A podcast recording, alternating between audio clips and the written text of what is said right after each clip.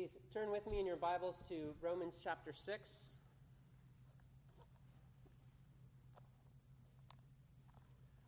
Romans chapter 6, I will read the entirety of the chapter, but we will be focusing more narrowly on verses 12 through 23.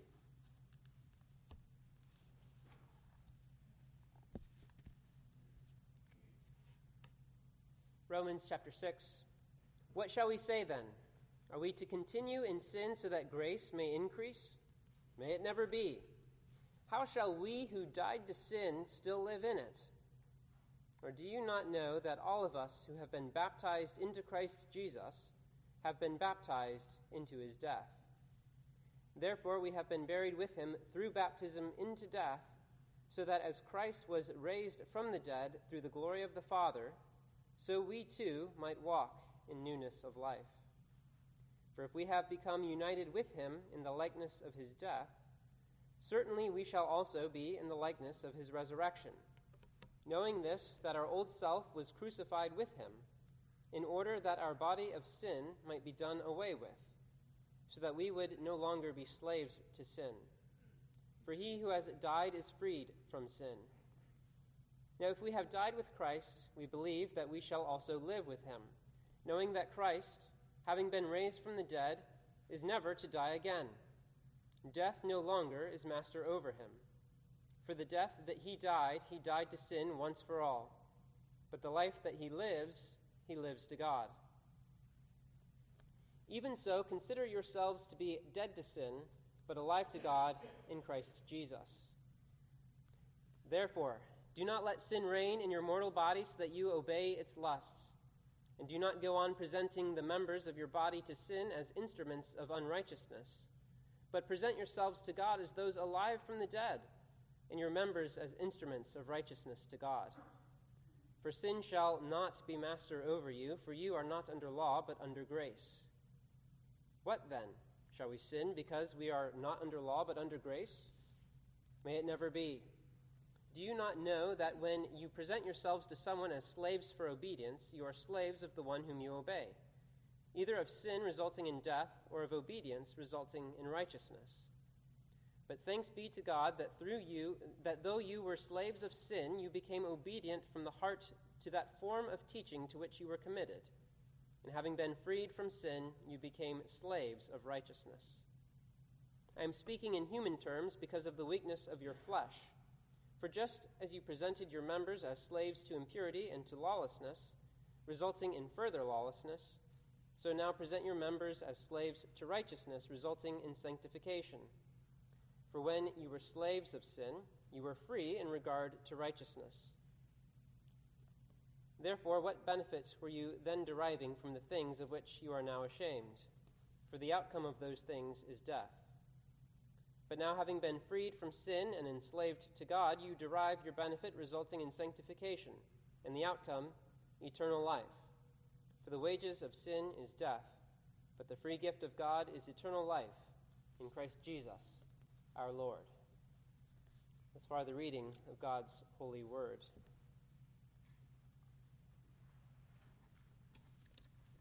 The words of Jesus are very familiar to us and very well known that no one can serve two masters. Either he will hate the one and love the other, or he will be devoted to the one and despise the other. And then he said, You cannot serve God and mammon. In our text in Romans chapter 6 this evening, we have a similar idea of not being able to serve two masters. And if you look at the sermon title in your bulletin, you'll notice that it says no, nobody, but no body in italics can serve two masters. And the idea there is to draw out this idea that as we think about service to one of two masters, that it entails your body. That the way that you serve one of two masters will include the use of your body in the service. And so this evening we'll be looking at this idea that you are called to present the parts of your body as righteous weapons and as righteous slaves to God. You are to present your body parts to God as righteous weapons and as righteous slaves. Or to put it negatively, and as our text also states, we are to not let sin reign in our mortal bodies. We are not to present the members of our bodies to sin as weapons for unrighteousness, nor are we to present the members of our body to sin as unrighteous slaves doing sin's bidding. So, as we consider this idea tonight, presenting our body parts to God as righteous weapons and as righteous slaves, we'll consider two metaphors for the parts of the body, two masters that could be served with the parts of the body, and then two motivations for serving God, serving the, the better master, and the good master with our bodies. So, first, two metaphors for the parts of the body. And, and first, note that the body is uh, emphasized in, in portions of our text. If you look again at, at verse 12, we read, Therefore, do not let sin reign in your mortal body, so that you may obey its lusts. And then in verse 13, do not go on presenting the members of your body, or perhaps just members, but what is, what is being referred to there is to the parts of the human body. Do not present the members of your body to sin as instruments of unrighteousness, but present yourselves to God as those alive from the dead, and your members as instruments of righteousness to God. And then again in verse 19, there is a reference to the members, uh, the members of the body. And Paul characterizes the parts of the body using two metaphors. The first is as weapons. Your body is a weapon, or even your body is many weapons. Your body is as many weapons as you have limbs and appendages and organs. This is not just something that you might hear in a martial arts studio or a karate studio when you walk in there and they, they teach you that your whole body is a weapon to be used uh, in the event that you are assaulted. But Paul is speaking of a moral use of the body, but he characterizes it as, as weapons that we are presenting to God.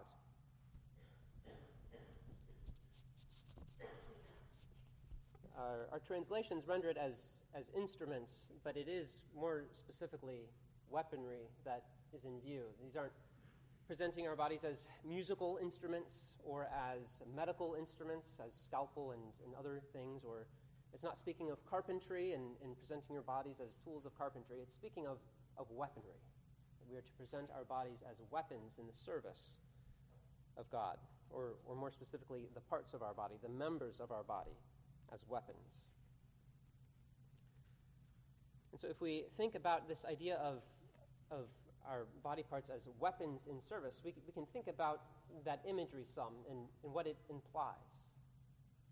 That uh, the weapons are the instruments that a king uses for carrying out his will and even for extending uh, his kingdom. That God is at work in the world, that he is engaged in a warfare against sin. And yes, he conducts this warfare through his risen, exalted Son. He conducts this warfare through the enabling power of the Holy Spirit, but he also conducts this warfare through you. That your body, your body parts, get to be weapons that God uses for the carrying out of this holy war against sin.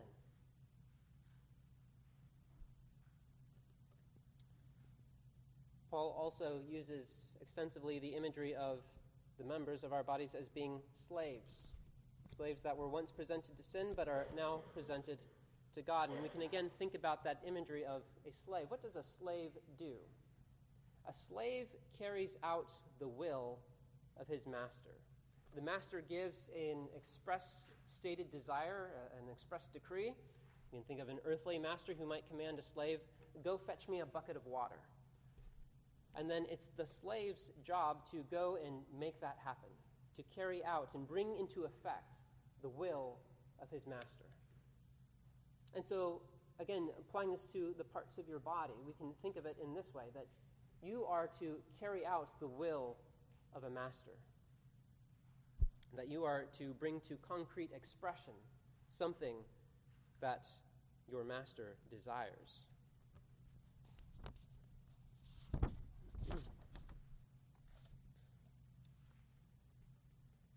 Now, as we speak about our bodies as weapons and as slaves, we need to understand and, and qualify this a little bit. Uh, we are not talking about presenting our bodies as slaves and, and weapons in, in, a sense of disciplining the body in terms of physical prowess or athleticism. And to illustrate this, uh, for those of you who follow sports to any degree, are you able to think of any famous athlete, whether it's a, a collegiate athlete at Ohio State playing football or a, any professional athlete who has tremendous discipline of his body in athletic terms, who is able to uh, control his body athletically in a way that is very skilled and beyond what any of us could do. And yet, who has been in the news because he was involved in some kind of scandal or who is simply known to be living an immoral lifestyle. In one respect, athletes like that have tremendous discipline in use of their bodies. They, they may have even trained their bodies to be like a weapon in terms of athletics, but that's not what we're talking about. Because, from the moral perspective, in terms of the ethical use of their body parts, they are undisciplined and they do not have that control. In fact, they're, uh, however athletic they may be, it is still uh, a reality for those that are outside of Christ that their body parts are being presented to, to sin as obedient slaves. So we are talking here about the moral use of the body as, as a weapon and as a slave. But we should also further qualify this that what is a moral use or an ethical use of the body. That it must be defined by Scripture. It's not just coming up with whatever you think sounds like a, a good idea for morality, but it must be governed by Scriptures. There are those who might say, well, it's really holy if you don't eat these foods. Or it's really holy if you discipline your body according to this ascetic practice. And Scripture elsewhere says that that has the appearance of wisdom, but it's actually of no value against the passions of the flesh. So we're talking about a moral use of the body as defined by Scripture in terms of what is ethical and what is moral.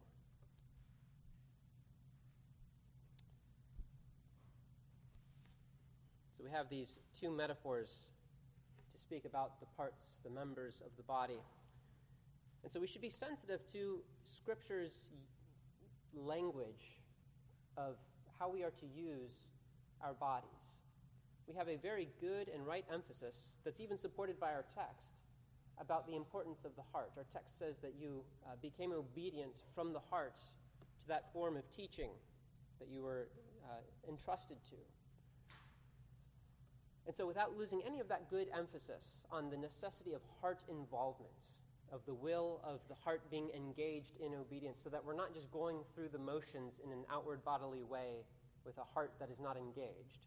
Without losing any of that important emphasis, we should also be sensitive, though, to when Scripture speaks about the use of our bodies as part of our obedience to God. That those new desires that the heart has, that heart that has been renewed and recreated in Christ, is to find expression in a concrete way in bodily actions. That the new heart's desires are to come out, so to speak, through our fingertips.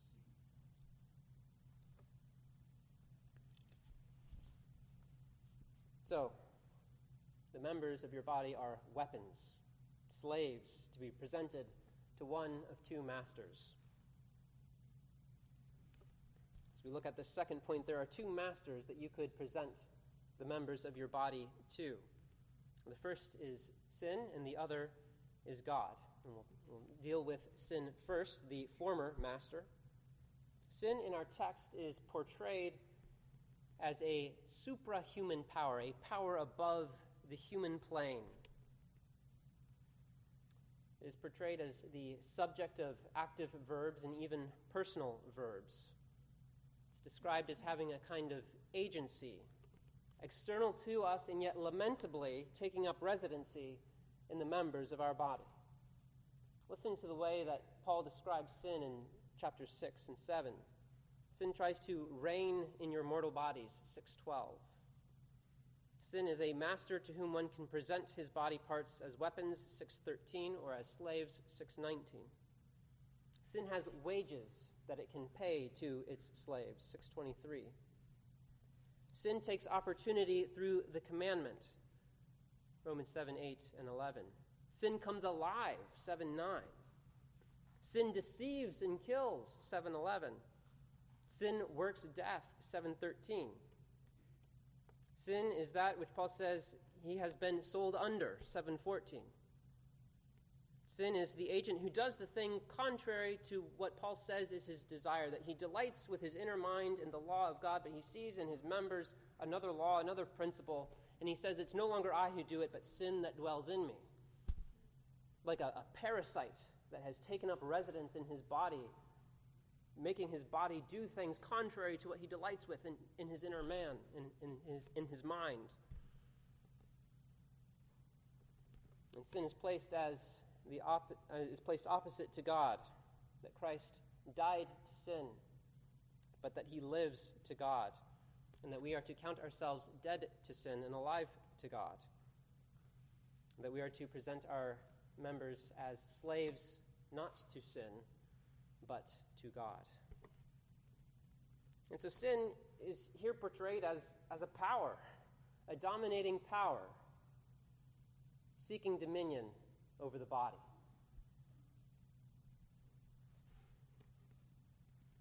Verse 12 Sin desires to rule in your mortal body and to make you obey your body's passions. Sin is like Pharaoh chasing after the Israelites after they had left Egypt. That it once had a dominion, that dominion has been stripped from it, but now it's going after its prey that it has lost, and it wants to bring it back. Or sin is like a dethroned king who has not yet been exiled from the land, and the land is your body. He has no legal authority because dethroned. He can no longer use the law to accuse he can no longer use the law as a, a means of accomplishing death, but he still goes door to door in the old neighborhoods of his former loyal subjects.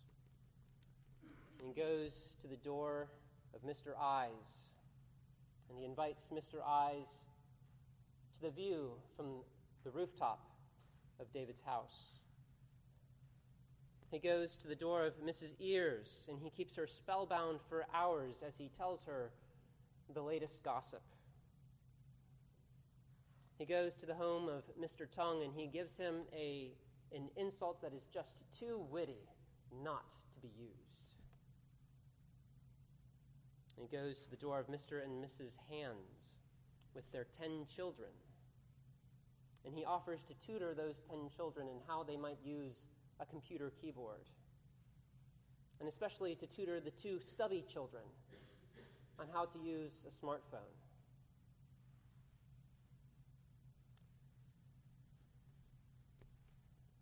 How sin seeks to reign in the body is mysterious. How does that work? How does it work with something like the brain that is at one time the, the instrument of the soul through which the soul thinks and reasons, and yet is also part of the body in which sin is seeking to reign and dominate. I can't explain these things to you. It's, it's mysterious. But what is clear that sin seeks dominion over the body, it seeks to control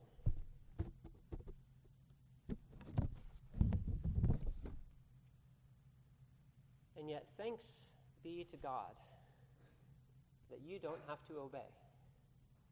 that you do not have to submit to sin's dominion in your body, that you can resist, because you are a slave now to a new master and to a different master. That through Jesus Christ, the sin body has been brought to nothing. The sin body has been destroyed. The sin body has been killed because you were co crucified with Christ. That you belong so much to Christ that you were crucified with him. That that body in which sin would seek to dominate and reign has been put to death because you belong to Jesus Christ who was put to death. That all of your sins have been reckoned to him, and that the, the dominion which sin claimed through the law to accuse has been satisfied. All, all the law's demands have been satisfied, and Jesus Christ has now been vindicated and raised righteous, and there is no longer any accusation that can be made against you because you belong to him. And that extends even to your body, that your body belongs to Christ, and Christ's body belongs to you. Paul elsewhere affirms this. The body is not for immorality, but for the Lord, and the Lord is for the body. Do you not know that your bodies are members of Christ? And addressing a context of sexual immorality, he says, Shall I take away the members of Christ and join them and use them for purposes of immorality? Join them to a prostitute. May it never be. Do you not know that your body is the temple of the Holy Spirit who is in you, whom you have from God, and that you are not your own? So your body belongs to Christ. You have been co crucified, co buried with him but also Christ's body belongs to you. Is not the bread which we break, which we broke this morning, is it not sharing in the body of Christ?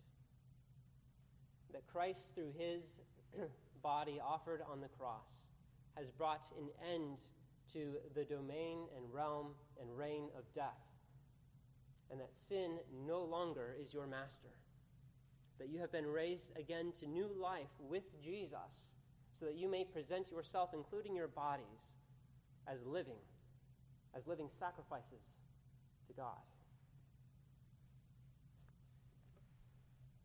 Jesus Christ has brought an end to the dominating power of sin, though sin still retains and seeks to gain a foothold in the body. you have been freed to serve the living and true God with your body, to use your body as weapons, as slaves for carrying out the will of God.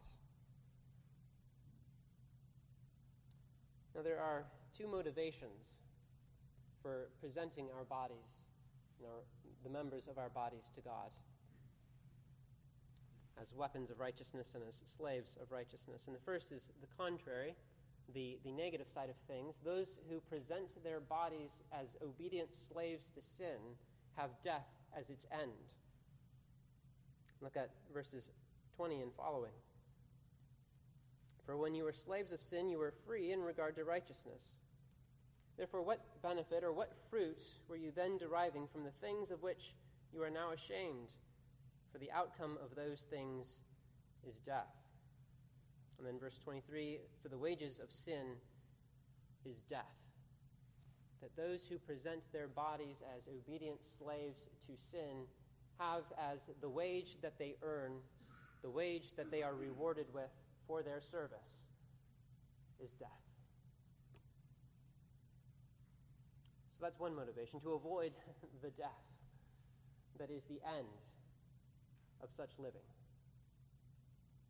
But the other motivation is its opposite eternal life through Jesus Christ. And that is the end of presenting the parts of your body to God as weapons of righteousness and as slaves of righteousness.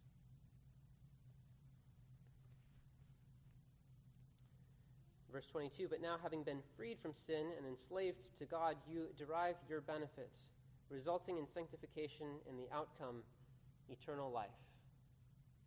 And the end of verse 23 But the free gift of God is eternal life in Christ Jesus our Lord. And so the end of dishonorable living is death, and the end of righteous living is eternal life. But notice also the distinction between the two. That the one, death, is a wage that is paid, as according as deserved. But the eternal life is a free gift, not given on the basis or the merits of that righteous living. And so we need to understand that, that righteous living sequentially does precede eternal life. That, that is the pattern, in that uh, unrighteous living is followed by and rewarded with death. But as righteous living is followed by eternal life, we recognize that that eternal life is received as a gift through Christ. Because he has fulfilled all righteousness for us. That as we seek to present our bodies as instruments of righteousness, we do so reminding ourselves of the fact that this was preeminently true and uniquely true of Jesus Christ, who never once ever presented any member of his body or any organ of his body as an instrument of unrighteousness, but through the entirety of his life in perfect devotion to the Father, fulfilled all righteousness, even in his body. In fulfilling all righteousness in his body, he also received in his body the penalty for your sins. So, congregation, as those who have reckoned themselves as dead to sin and alive to God because you belong to Jesus, you have been baptized with him, you have been co crucified and co buried with him, and now you live with him alive to God. Present your body parts from the heart, from, from a renewed heart, to God as weapons of righteousness. Let's pray together.